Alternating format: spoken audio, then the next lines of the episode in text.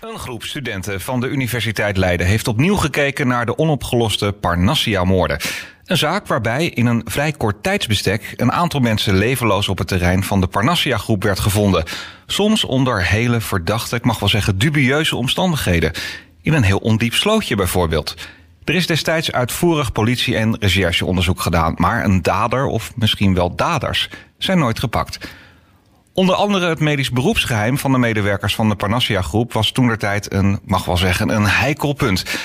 Misdaadverslaggever Peter R. de Vries gaf destijds aan het frustrerend te vinden dat hulpverleners vanwege hun beroepsgeheim niets vertellen of niets mogen vertellen. Maar ja, is er überhaupt wel een link met de Parnassia-groep in deze zaak? Of met haar vroegere cliënten? Wat zijn nou eigenlijk de conclusies van de studenten van de Universiteit Leiden en kan het onderzoek nu misschien wel heropend worden? Komen er eindelijk antwoorden? Aan de telefoon Leo Simais. Hij is operationeel specialist Team Cold Case en vermiste personen bij de politie-eenheid Den Haag. Goedenavond. Ja, goedenavond. Ja, we zagen het al eerder in de bekende vermissingszaak van Tanja Groen. Studenten die zich vastbijten in een cold case zaak. Hoe kijken jullie als cold case team naar deze ontwikkelingen?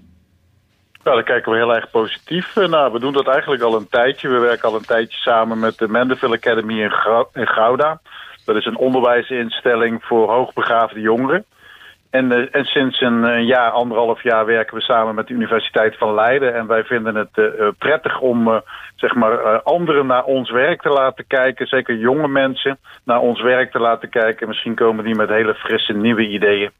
Ja, positief. Goed om te horen. Um, je geeft het al aan. Het zijn studenten van de Universiteit Leiden. Die hebben zich gebogen nu over de. Het is wel een beruchte, beroemde zaak hier in, in de Haagse regio, de Parnassia-moorden.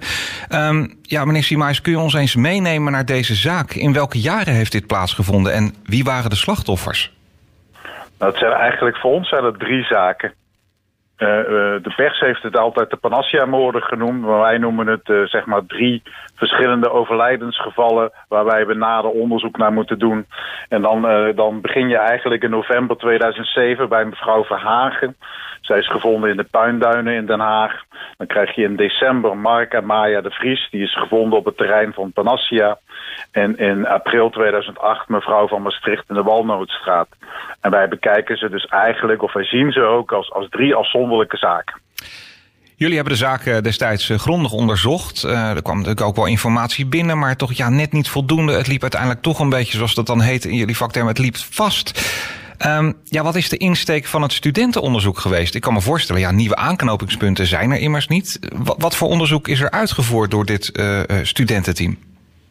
Nou, eigenlijk als je het een beetje heel makkelijk bekijkt... is het zo dat wij naar de studenten zijn gegaan. Het zijn studenten van allerlei verschillende studierichtingen... van scheikunde, criminologie, rechten, uh, uh, psychologie. En wij hebben gezegd, nou, wij hebben als politie Den Haag hebben wij een probleem. We hebben wat verdachte overlijdensgevallen. En uh, wij willen jullie uitdagen, wij willen jullie vragen om met ons mee te denken hoe we dit probleem misschien kunnen oplossen. Hoe kunnen we deze zaak weer opnieuw zeg maar, tot leven brengen? Zijn er nieuwe aanknopingspunten? Dat is wat we hun gevraagd hebben. En daarna zijn zij aan de slag gegaan. En daarvoor mochten ze natuurlijk alle dossiers inzien en dergelijke. Ja, zij zijn bij ons gescreend. Ze zijn als stagiaire aangenomen. En voordat we dat gedaan hebben, hebben we contact opgenomen met het Openbaar Ministerie om toestemming te vragen. Maar zeker, en het allerbelangrijkste is, we hebben al de nabestaanden bezocht en hebben hun ons plan voorgelegd om te gaan samenwerken met de universiteit en hebben gevraagd of zij daar toestemming voor geven. Als zij daar geen toestemming voor hadden gegeven, dan hadden we dat ook niet gedaan. Dus voor ons is de toestemming van de nabestaanden en de steun van de nabestaanden heel erg belangrijk.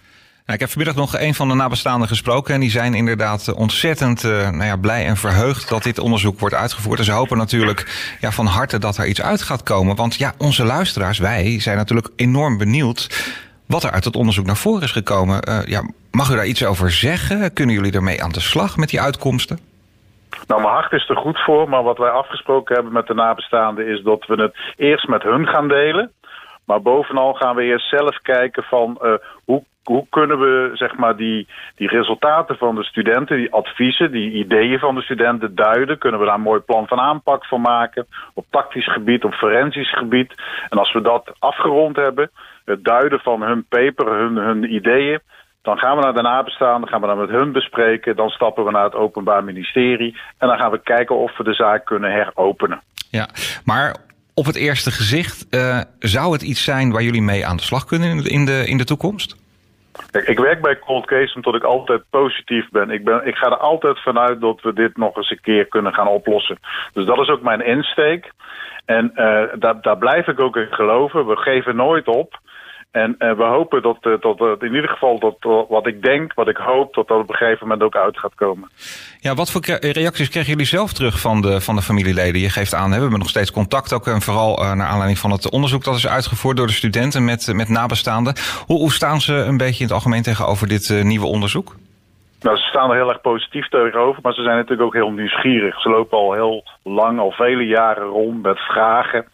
Wat, is er gebeurd? Waarom is het gebeurd? En uiteindelijk hopen we uh, dat we die vragen kunnen gaan beantwoorden. Dus we hebben de steun van de nabestaanden. Ze zijn hoopvol gestemd, ze zijn nieuwsgierig en wachten op de vragen of wachten op de antwoorden op hun vragen.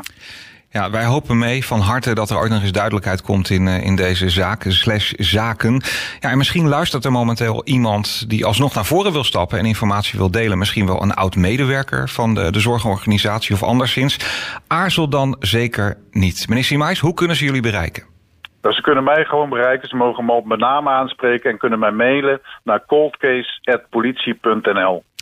Wat zou je tot slot willen zeggen tegen mensen die uh, ja, soms al heel lang rondlopen met informatie over, over deze zaak of een andere zaak. Um, en nog twijfelen om toch contact op te nemen? Nou, dan wil ik eigenlijk Peter R. de Vries citeren van het is nooit te laat om te praten. Dus uh, het is nooit te laat om, om wat je weet te delen. Want de nabestaanden hebben recht en willen ook antwoorden op de vragen die zij al zo lang hebben. Leo Simais, operationeel specialist Team Cold Case en vermiste personen van de politie 1 uit Den Haag. Dankjewel. Graag gedaan. Dossier Mastenbroek op Den Haag FM. Misdaad en meer.